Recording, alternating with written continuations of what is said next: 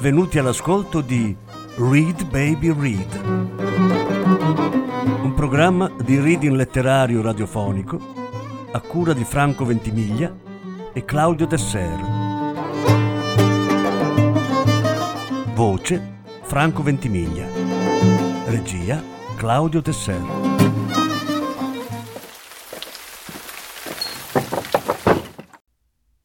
Patrick Modiano Sconosciute Decima parte Mi sorrideva, come se avesse capito che io avevo smarrito qualcosa. Non ero mai stata superstiziosa, ma se avessi saputo a cosa serviva Sant'Antonio da Padova, e se ci fosse stata a Londra una chiesa con quel nome, sarei andata a pregare di riavere la mia foto. Qui vicino, in Rue de Morillon, c'è un ufficio in cui si raccolgono tutti gli oggetti ritrovati. E poi il canile municipale, Rue de Danzig. È un quartiere in cui si viene sempre a cercare qualcosa.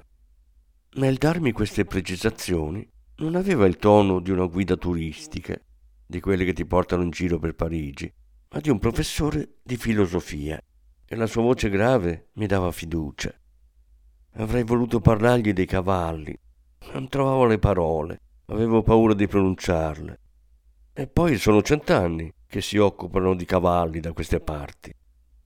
Sempre la stessa voce calma e persino un sorriso, come se la cosa andasse da sé. Si occupano di cavalli.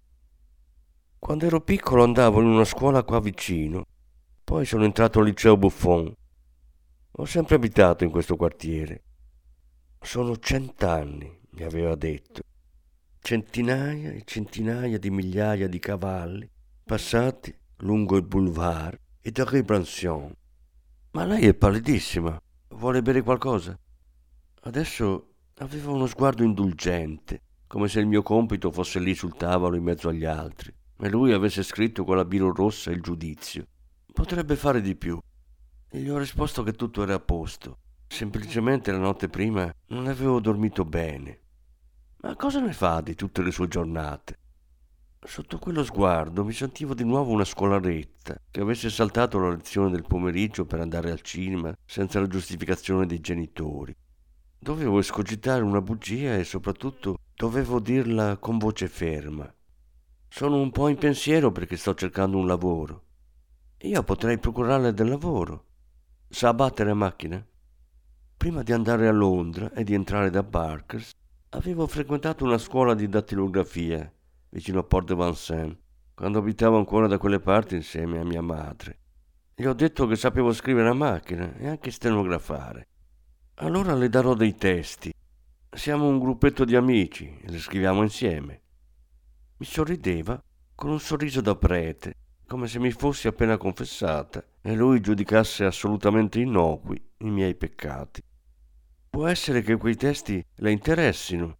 Noi seguiamo un lavoro di gruppo, un insegnamento. Sarei felice se la cosa la interessasse. Potrei imprestarle la mia macchina da scrivere. La prospettiva di avere un'occupazione e di non attraversare più senza scopo le giornate vuote mi ha dato un conforto improvviso. Avrei battuto a macchina sola, tranquilla, nell'atelier, in mezzo ai libri. E mentre scrivevo avrei anche potuto ascoltare musica. Avrei lavorato davanti alla vetrata sul giardino. Ecco un opuscolo che ho scritto io, così potrà rendersi conto di cosa sia il nostro insegnamento e di cosa dovrebbe scrivere a macchine. Ha frugato dentro una valigetta di pelle marrone posata sul pavimento accanto alla sua sedia e mi ha teso un piccolo libro con la copertina verde pallido che portava il titolo Il risveglio di sé e sopra Michel Cheruredan. Mi ha indicato il nome. Sì, sono io. Ha voluto che lo accompagnassi fino a Port de Vanves, alla fermata. Quel giorno le sue lezioni iniziavano nel primo pomeriggio e lui doveva pranzare nella mensa della scuola. Camminava di fianco a me con la valigetta in mano e io sono rimasta colpita dalla sua magrezza e dalla sua statura e anche dal contrasto tra il vestito severo e i sandali di cuoio con sotto le calze nere. Ci siamo dati appuntamento l'indomani alle undici al caffè. Mi avrebbe portato la macchina da scrivere e il testo su cui lavorare.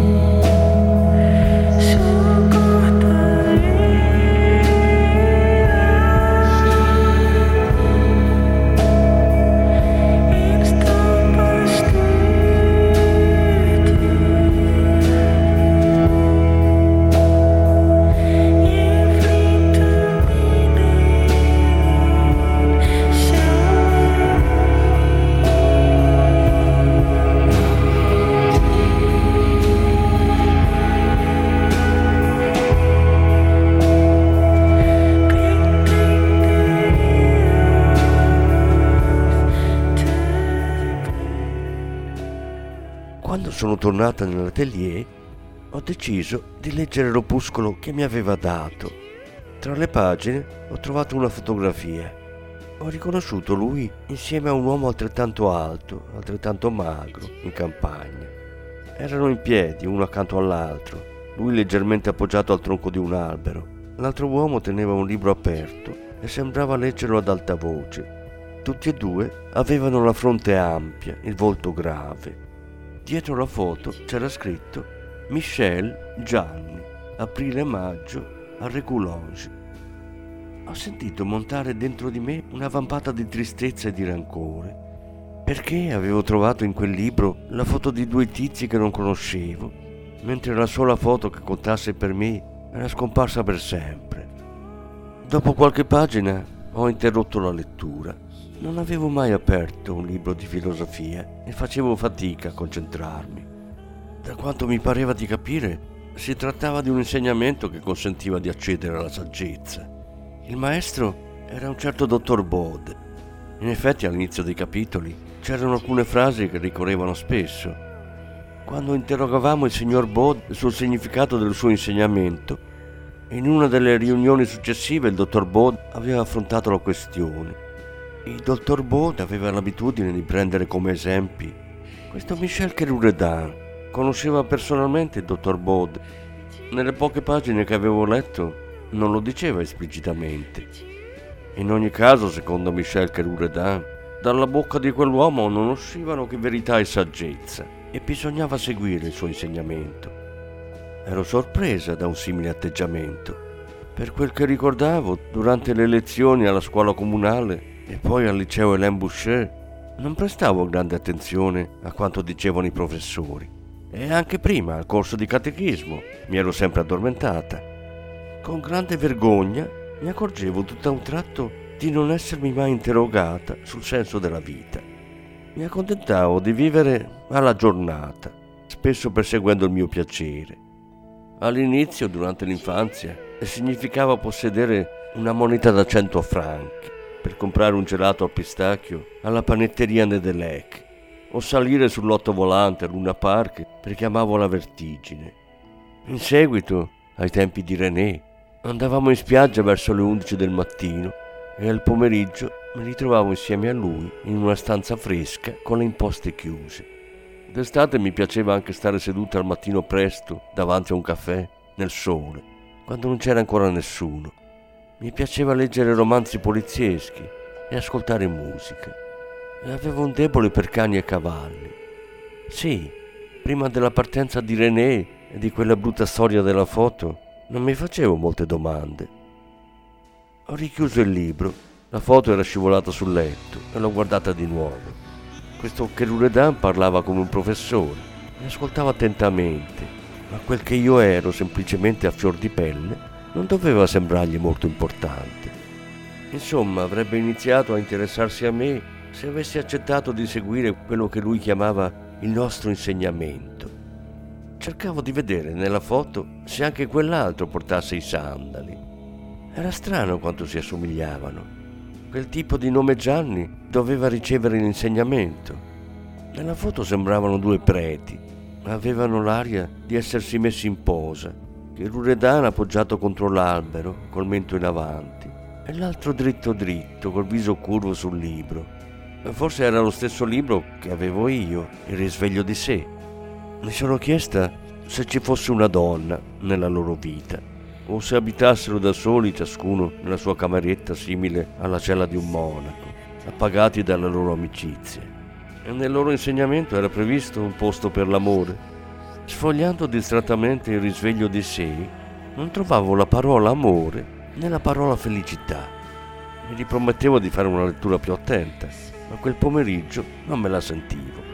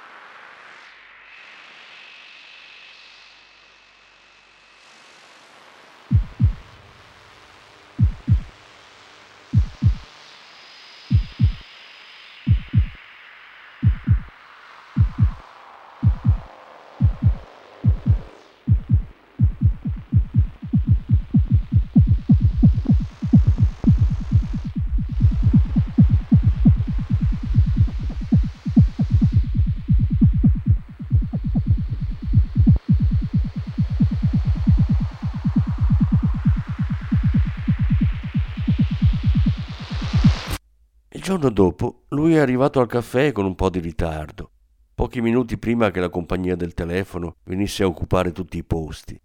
Dovevamo parlare molto forte per riuscire a sentirci in mezzo a quella baraonda. Mi aveva portato la macchina da scrivere, una piccola macchina portatile coperta da una custodia in plastica grigia. È un testo di una trentina di pagine, scritto con l'inchiostro blu e una calligrafia molto regolare, senza cancellature, che portava il titolo Il lavoro su di sé. Mi ha chiesto se avevo letto l'opuscolo gli ho risposto che non avevo ancora finito, ma mi sembrava molto interessante. Lui mi scrutava con il suo sguardo profondo e aspettava che gli dicessi di più. Ho farfugliato che leggevo lentamente, cercando di capire ogni frase, perché non ero abituata alla filosofia. Non si tratta di filosofia, mi ha detto lui, ma di un insegnamento per imparare a vivere meglio. Alcune regole di disciplina, e dedicando un poco di attenzione vedrà che è tutto molto chiaro. Forse avrebbe finito per convincermi. Ero in preda a una tale incertezza da quando ero arrivata a Parigi che sarei stata felice di ricevere dei consigli e che qualcuno mi indicasse il cammino da seguire. Ma quel tipo lì di fronte a me in quel caffè, dove si riusciva a malapena a sentire la propria voce, poteva venirmi in aiuto. E poi avevo davvero bisogno di una disciplina. In cosa consisteva di preciso il lavoro su di sé? Fuori dal bar io tenevo in mano la macchina da scrivere e mi ero cacciata nella tasca dell'impermeabile il testo che mi aveva dato. Lui teneva sotto braccio la valigetta marrone che non aveva più l'impugnatura. Percorrevamo Rue Castagnari, tranquilla e silenziosa. Era fiancheggiata da case basse, che sicuramente ben presto sarebbero state abbattute. Si poteva immaginare di essere in una cittadina di guarnigione, dove al mattino senti il rumore degli zoccoli, ma è solo uno squadrone che passa i cavalli non sono diretti al mattatoio. E si prende il tempo che le serve per battere a macchina il testo, mi ha detto. Quel che importa è che riesca a renderle più familiare il nostro insegnamento. Mi ha sorriso ancora. Ma non voglio che lei lavori per niente ha tirato fuori dalla tasca interna della giacca un portafogli che non era gonfio come quelli dei mercanti di cavalli di Ribransion e mi ha teso un biglietto da cento franchi piegato in quattro. Ho esitato prima di prenderlo. Non sono soldi miei, mi ha detto. È stata l'amica da cui ci riuniamo a darmeli. Le ho parlato di lei. Dopotutto, perché avrei dovuto farmi degli scrupoli ad accettare quei soldi? Quando avrà finito il lavoro, forse sarebbe bene che lei assistesse a una delle nostre riunioni. Le riunioni si tenevano almeno una volta alla settimana, nell'appartamento della donna di cui mi aveva parlato. Erano in sei o sette, per le sedute di lavoro su di sé, proprio come il titolo del testo che mi aveva dato da battere a macchine. Le piacerebbe lavorare insieme a noi? Aveva una voce così dolce ho sentito con certezza che quell'uomo mi voleva bene. Ha tirato fuori dalla tasca del cappotto un pacchetto di sigarette e me l'ha offerto. Un pacchetto di Gauloise blu. Tenga, per farsi coraggio. Non ho osato rifiutare, spiegargli che non fumavo. Allora, che ne direbbe di unirsi a noi? Mi ha chiesto in tono intimo vagamente autoritario, non più il tono di un prete, ma quello di un professore di ginnastica. E ho risposto di sì. Per rompere la solitudine si è pronti ad accettare qualsiasi cosa. Sono veramente contento. Gliene parlerò più a lungo la prossima volta. Doveva prendere la sua corriera a Port de Vanves. Mi ha dato appuntamento al caffè due giorni dopo, alla solita ora. È salito sulla corriera dopo avermi fatto un cenno con la mano. Avevo notato che non portava più i sandali, ma un paio di scarpe nere allacciate. Ho passato i tre giorni successivi a battere a macchina il testo. Lavoravo un po' al mattino e poi al pomeriggio fino al 5. Non avevo dimenticato niente di quel che mi avevano insegnato al corso di dattilografia. All'inizio mettevo la musica, una registrazione di chitarre hawaiane che avevo scoperto in mezzo ai dischi dell'austriaco, ma poi ho deciso di lavorare nel silenzio per capire bene quello che stavo scrivendo. Certe frasi che avevo già letto senza troppa attenzione nel risveglio di sé, le ritrovavo nel lavoro su di sé. Che Loredan mi aveva spiegato che quest'ultimo testo era stato scritto a più mani, un lavoro di gruppo, come diceva lui. Ma quella calligrafia regolare a inchiostro blu l'avevo già vista, era la sua, quella con cui correggeva i compiti dei suoi allievi. Io battevo lentamente e le stesse parole ritornavano una pagina dopo l'altra. Noi vivevamo, a quanto pareva, come sonnambuli. Tutti i gesti della nostra vita erano meccanici e proprio per questo motivo non avevano alcun valore. Noi vivevamo nel sonno. Se i nostri gesti, i nostri pensieri, i nostri sentimenti diventavano meccanici, era perché ci limitavamo a un ristretto numero di pose e di movimenti, rinchiudendoci in una gogna. Bisognava dunque liberarsi da questo stato e l'unico modo per riuscirci era tramite il risveglio di sé. Ma per quanto smettessi di scrivere, per rileggere ogni frase, non capivo bene in cosa consistesse questo esercizio. Il risveglio di sé, che si chiamava anche lavoro su di sé, o semplicemente lavoro, era sicuramente qualcosa che loro praticavano durante le riunioni. Ne avrei saputo di più il giorno in cui Kerouredan mi avesse portata con sé. Il primo giorno sono uscita verso le cinque dopo aver lavorato e lungo Rue de Vaugirard l'angoscia che sentivo sempre a quell'ora era scomparsa. Ho preso il metro da Convention fino a Montparnasse ed ero perfettamente calma. Poi ho camminato fino al quartiere latino ho ritrovato i gruppetti di studenti sul marciapiede di Boulevard Saint-Michel, la cui salita mi è sembrata all'improvviso dolce da seguire. Ero di nuovo nel mio stato normale, come i primi pomeriggi a Parigi, prima di capire cosa significasse quel rumore di zoccoli.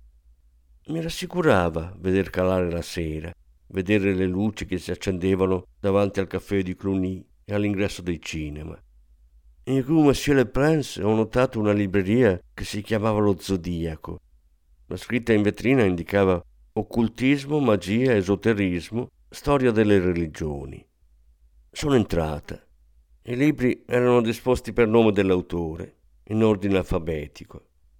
Alla lettera K mi è caduto lo sguardo sull'opuscolo che mi aveva dato Kerouredan, il risveglio di sé.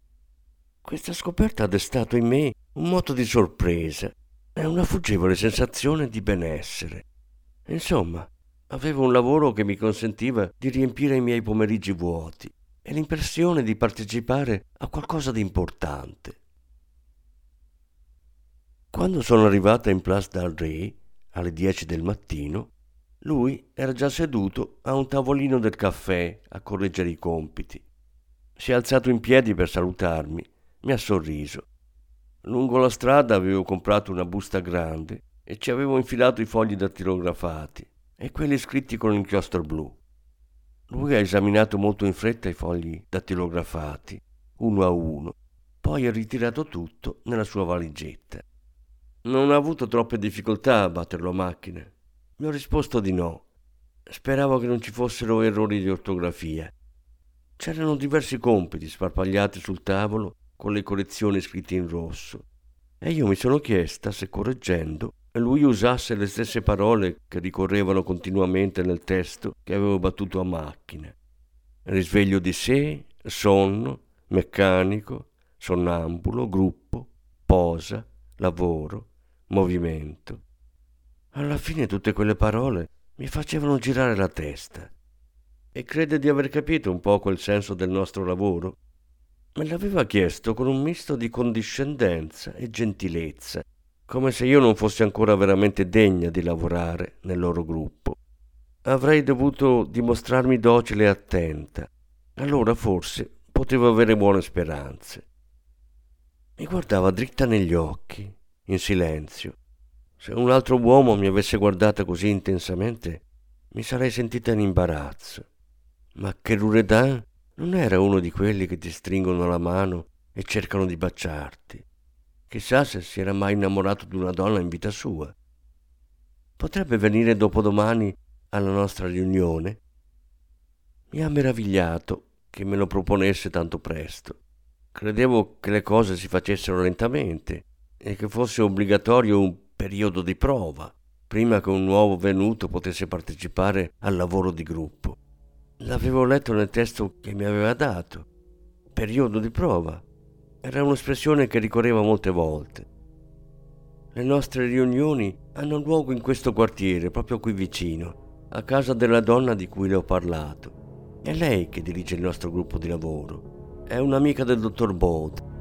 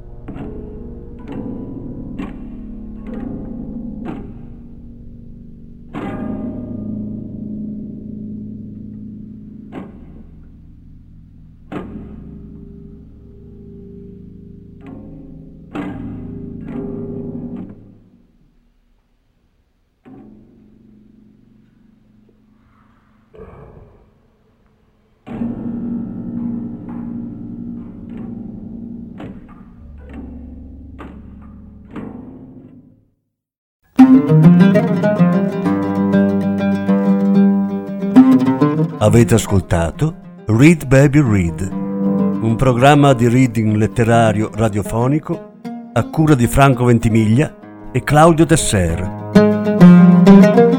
Grazie per l'ascolto, alla prossima settimana. La successiva parte sarà trasmessa la prossima settimana. Thank you.